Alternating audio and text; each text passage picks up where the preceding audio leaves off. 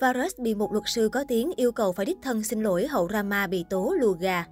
Cách đây không lâu, Varus đã chính thức lên tiếng về những lùm xùm xoay quanh chuyện nam streamer bị doanh nhân Jess Ender tố lùa gà dù mới chỉ có 3 tháng kinh nghiệm đầu tư. Theo đó, Varus một lần nữa khẳng định anh hoàn toàn không lùa gà như những gì netizen bàn tán.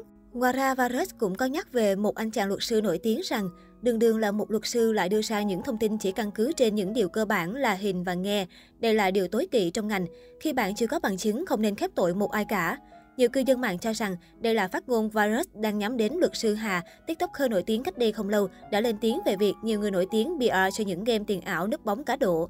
Ngay lập tức, phía luật sư Hà đã đăng clip phản pháo phát ngôn này của virus.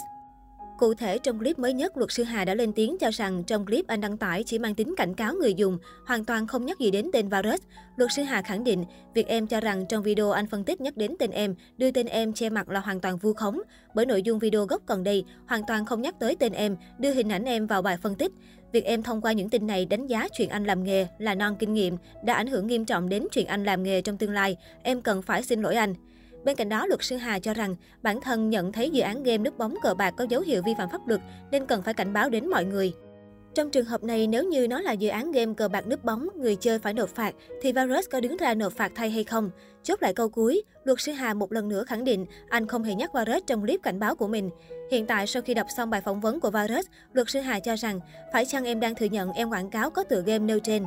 Giữa lúc thị phi bủa vây, vừa bị tố lùa gà lẫn quảng cáo cho dự án núp bóng game đánh bạc, Varus còn phải đón nhận tin buồn khi bị nhiều người hâm mộ rầm rộ quay xe.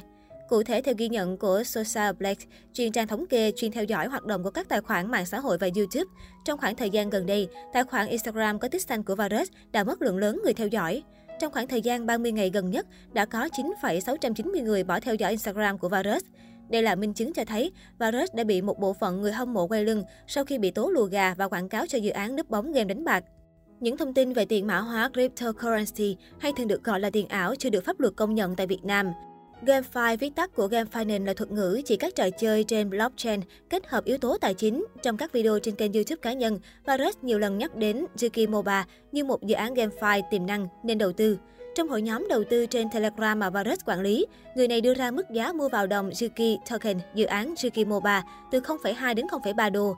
Tuy nhiên, Juki Moba có nhiều dấu hiệu bất thường khi so sánh với các dự án tiền số phổ biến trên thị trường. Đồng thời, một số yếu tố cho thấy đây không phải là đồng tiền số nên đầu tư. Điểm quan trọng để đánh giá dự án GameFi là trò chơi. Nhà phát triển Suki Mobile cho biết, đây là tựa game thể loại nhập vai trực tuyến nhiều người chơi, lấy cảm hứng từ phong tục ném tuyết truyền thống của Nhật Bản.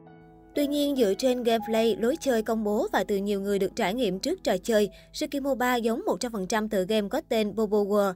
Hoặc ảnh nhân vật, đồ họa, lối chơi của Shikimoba đều tương tự trò chơi ra mắt trước đó. Theo HK, chuyên gia lập trình đang sở hữu mã nguồn của Bobo World.